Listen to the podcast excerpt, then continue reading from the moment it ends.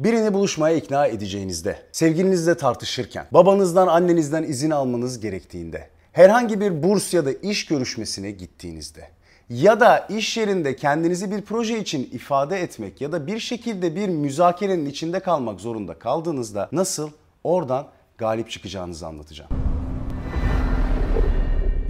Arkadaşlar İnce İşler Kılığı'na hepiniz hoş geldiniz.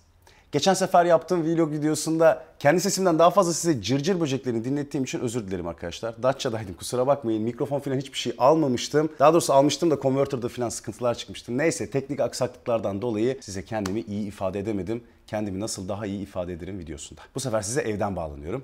Evimin gerçekten bir köşesinden bağlanıyorum.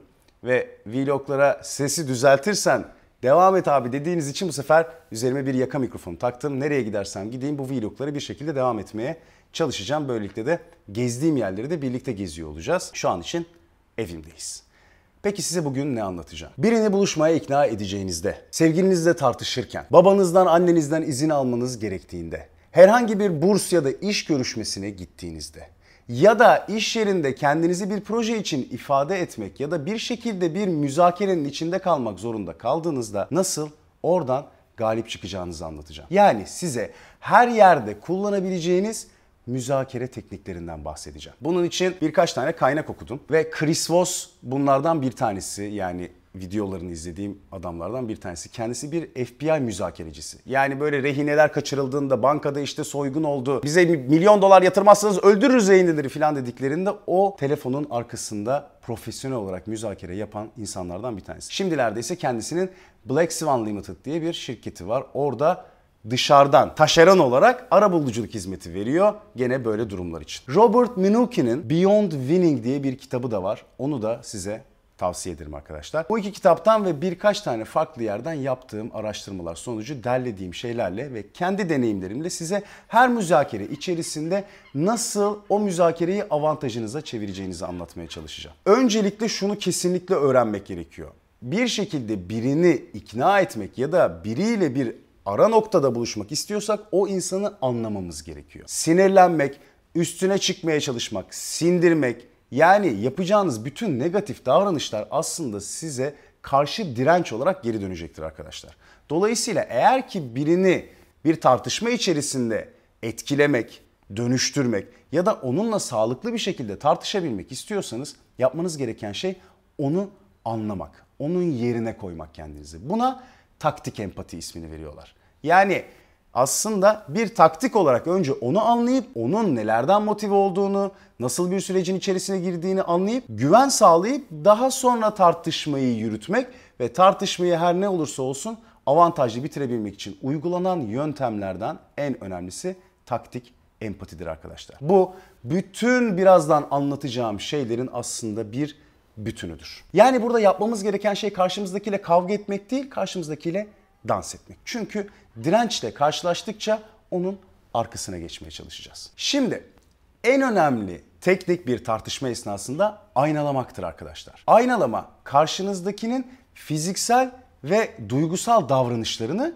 aslında karşı tarafa olduğu gibi yansıtmak demektir. Yani o eğer ki size doğru oturuyorsa siz de ona doğru oturmaya çalışın. Siz böyle geriye doğru yayılıp o size doğru oturuyorsa kendiniz onunla bir şekilde aynalamaya çalışın. Onun ses tonuyla konuşun, onun heyecanını alın ve onu aynı zamanda cümleleriyle de aynalamaya çalışın. Bakın size çok basit bir aynalama tekniği anlatacağım. Mesela biri size bu bizim için çok pahalı dediğinde bu sizin için çok pahalı. Ya da bu beni çok öfkelendiriyor, bu seni öfkelendiriyor. Bunu konuşmak benim için çok zor, bunu konuşmak senin için çok zor.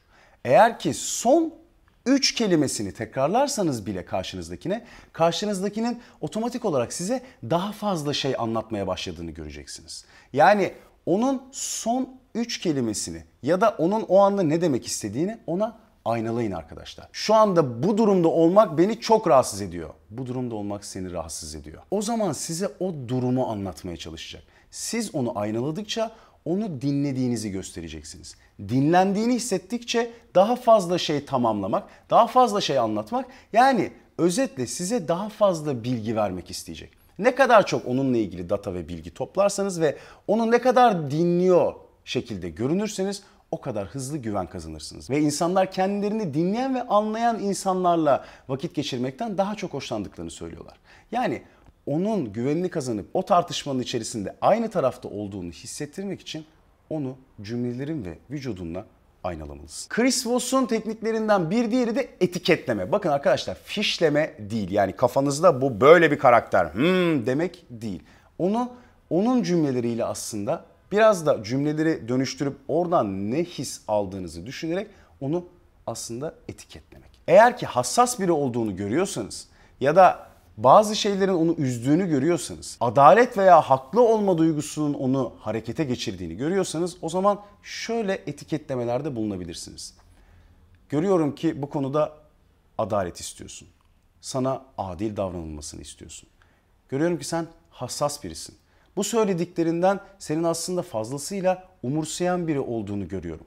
Yani aslında onu iyi dinlediğinizi ve onu anladığınızı göstermek için ona etiketler yerleştirin. Ama küçük bir not. Sakın ama sakın çok hızlı bir şekilde yapmayın. Çünkü eğer ki tartışma içerisinde seni umursayan biri olarak görüyorum dediğinizde yo hayır hiç de öyle değil deyip sizi düzeltirse o zaman kontrolü yani hamle sırasını ona vermiş olursunuz. Dolayısıyla iyice bekleyin, onu dinleyin, anladıktan sonra etiketleyin. Müzakerelerde kullanılan en önemli tekniklerden bir tanesi de dinamik suskunluktur arkadaşlar. Bir kişi eğer ki siz susarsanız o aradaki sessizliği doldurmak isteyecektir. Her zaman konuşarak ya da daha fazla konuşarak müzakerelerden galip çıkamazsınız. Bunun en iyi yolu doğru zamanda konuşup doğru zamanda susmayı bilmektir. Yani burada yapmanız gereken şey aslında belli bir süre düşünmeye izin vermek. O size anlattıktan sonra belli bir süre susmaya devam edin.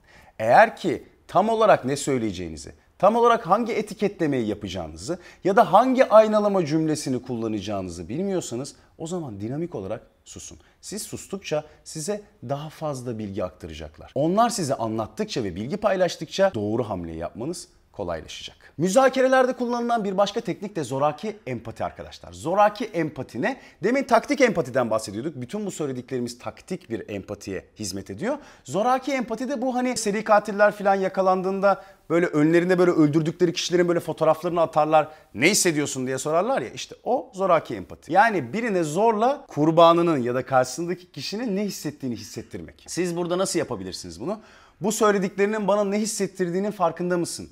Benim durumuma kendini koyar mısın deyip durumu özetlemek. Ya da kendini şu anda benim yerime koy. Böyle böyle bir durumun içerisindeyim. Böyle böyle olsa sen benim yerimde olsan nasıl davranırdın? Yani zoraki olarak sizinle empati yapmasını sağlayın. Tartışmalarda kullanacağınız bir başka teknik de ince ayarlı sorular. Burada gördüğünüz gibi her şey ince ayarlı. Birine neden böyle yaptın? Sen neden böylesin?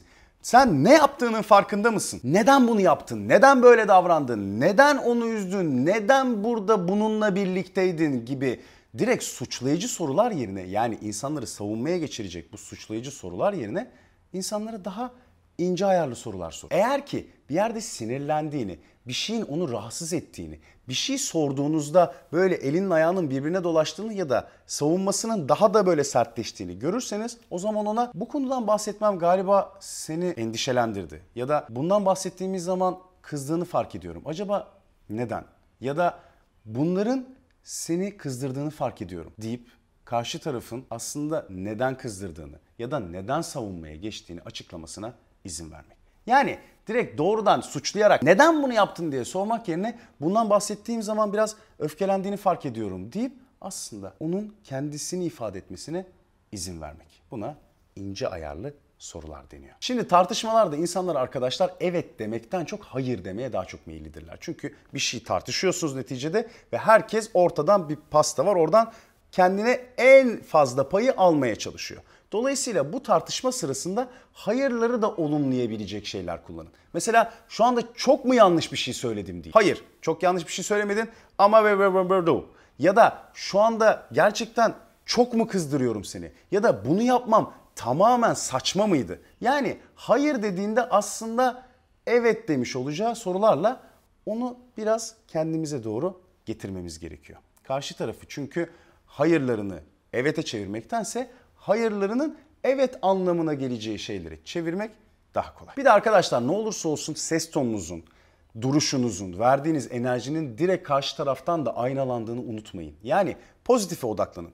Umutlu, hakim, sonuç odaklı. O tartışmadan ne almak istiyorsanız ona odaklı şekilde ilerleyin. Burada haklı olmaya, işte böyle büyük bir gururla evet haklısın deyip alkışlanmaya falan ihtiyacımız yok. Aslında biz burada bir amacımız var. Eğer ki o amacımıza doğru nasıl gideceğimizi biliyorsak oraya doğru doğru bir taktik empatiyle yavaş yavaş ve pozitif bir şekilde yürümeye devam etmemiz gerekiyor. Siz eğer konuşmayı keserseniz, kesin net şeyler söylemeye başlarsanız karşı taraftan da aynı şekilde bir his alırsınız. Dolayısıyla tartışma tıkanır. Peki ben ne hatalar yaptım? Ben mesela müzakere insanı değilimdir. Ben münazara insanıyımdır. Yani büyük bir grubun içerisinde tartışmak ve bir ideolojiyi savunmak ya da kendi düşüncemi savunmak ama bunu topluluğa konuşarak yapmak benim daha yetenekli olduğum bir şey. Çünkü büyük vücut hareketlerim, daha yüksek ses tonum. Çünkü daha büyük jest ve mimiklerim vardır benim. Daha teatral bir anlatışım vardır. Yani aslında böyle topluluğa hikaye anlatmayı,